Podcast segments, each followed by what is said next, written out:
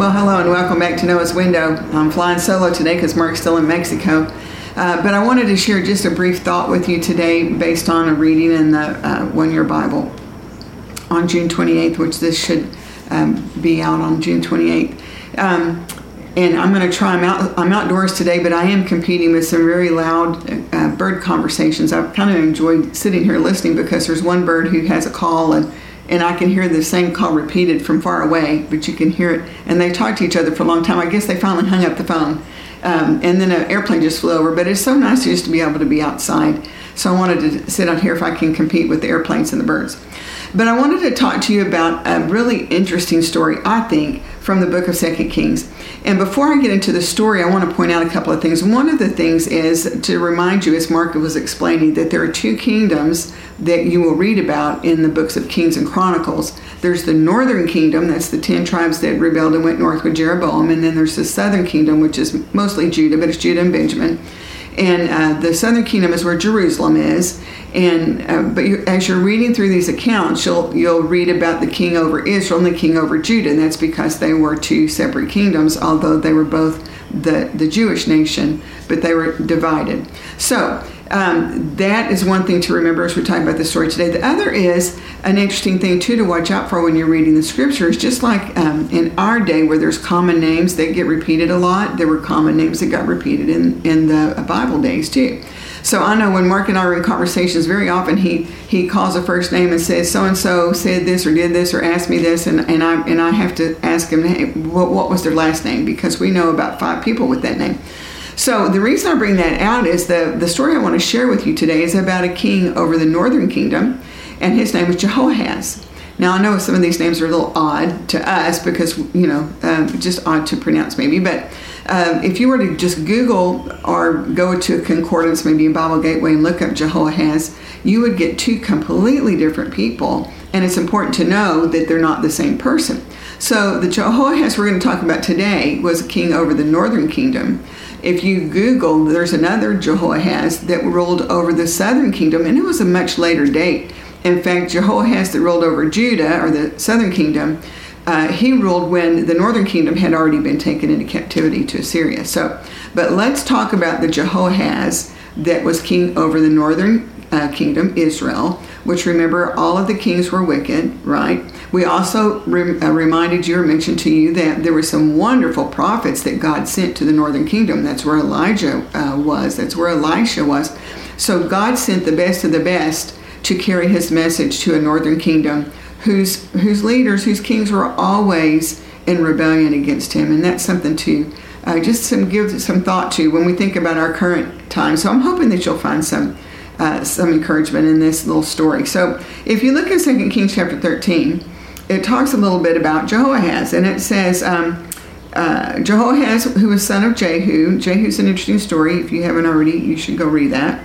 Uh, Jehoahaz, son of Jehu, began to rule over Israel in the 23rd year of King Joash's reign in Judah. And we said there's two kingdoms.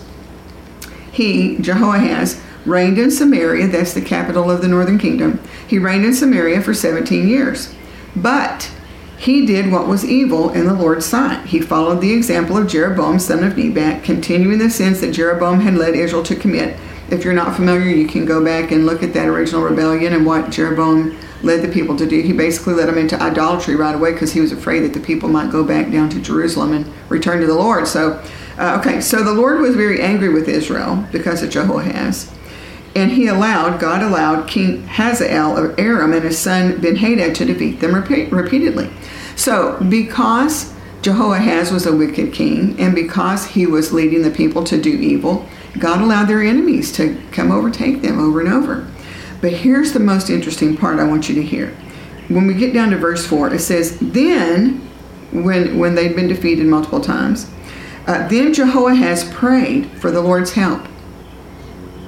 Now, okay, Jehoahaz, he's done evil in the Lord's sight. He's led the people to do wickedly, and he's been attacked by his enemy. And, and I want you to hear this again. Then Jehoahaz prayed for the Lord's help. And then what happened? And the Lord heard his prayer. Why? For he could see how severely the king of Aram was oppressing Israel. So the Lord provided someone to rescue the Israelites from the tyranny of the Arameans. Then Israel lived in safety again. As they had in former days. And one more phrase I want to, well, no, we'll say this one for in a minute. But I think it's interesting here because Jehoahaz was a wicked king. But when he called on the Lord, the Lord heard his prayer and he answered him. Now, the reason I want to point this out to you is I, so many times people will ask me about, you know, um, does God really hear them? Um, is their life what it should be for God to hear them? And there's a lot of uncertainty on uh, am I qualified to pray or does God hear me when I pray? And I think you should take comfort in this. This is a very wicked king. Let, let me read you the last phrase I, I hesitated to read to you, but when you get down to verse 6, it says, After God delivered them and caused them to live in safety again, it says in verse 6, but they continued to sin. So, God heard the prayer of a wicked king who called on God for help. God delivered him, even though, and God knows the future, so God knew they were going to return to sin. Even though they were going to continue to sin, God still heard their prayer and answered them.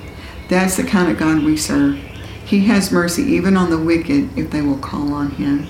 And I just, I feel like that should be an encouragement to us today because we're God's children. And yes, He hears us when we pray. But even when a wicked ruler will call on God, God will hear him. God will hear him. God will hear us. God will hear us no matter what. And I just found great encouragement in that today because God answered the prayer of a wicked king. He will answer your prayer. Now, that does not mean that He's always going to answer the way we want Him to, but He does hear and He does answer, and He is a merciful God. So, whatever is the burden of your heart today, just know He hears you and He will answer you.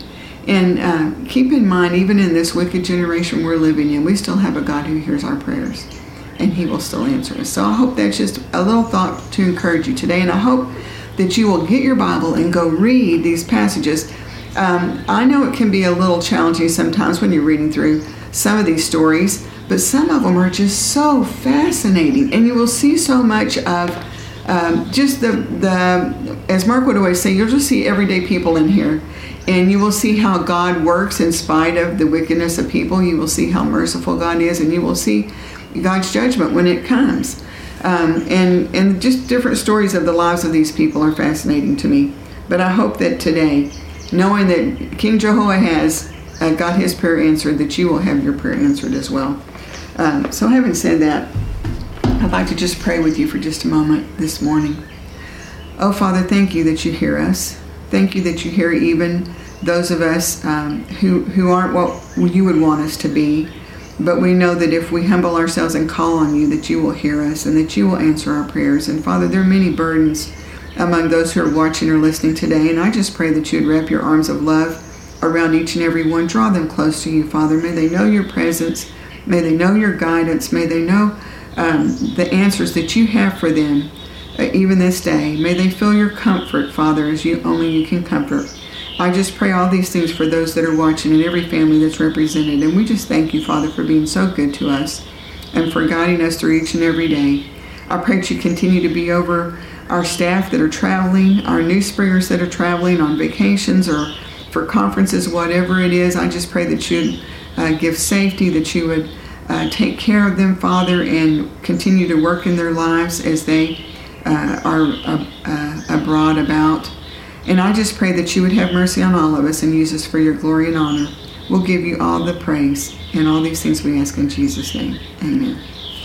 Well, I hope whatever the concern of your heart is today that you will call on the Lord because he does hear you. And I look forward to seeing you again tomorrow here on Noah's Window. So I hope you'll join us again. And in the meantime, if you want to just share a prayer request or, or give us some feedback, you can uh, text talk to us to 97000 and we'll get that request and get back with you. So thank you again for watching and listening. And um, thank you to all of you who have just gone out of your way to let us know that this is a blessing because as long as it's a blessing, we want to keep going and we want to be used of the Lord to be a blessing to you. So we thank you for that. So I pray that you'll have a wonderful day and we'll look forward to seeing you tomorrow. God bless.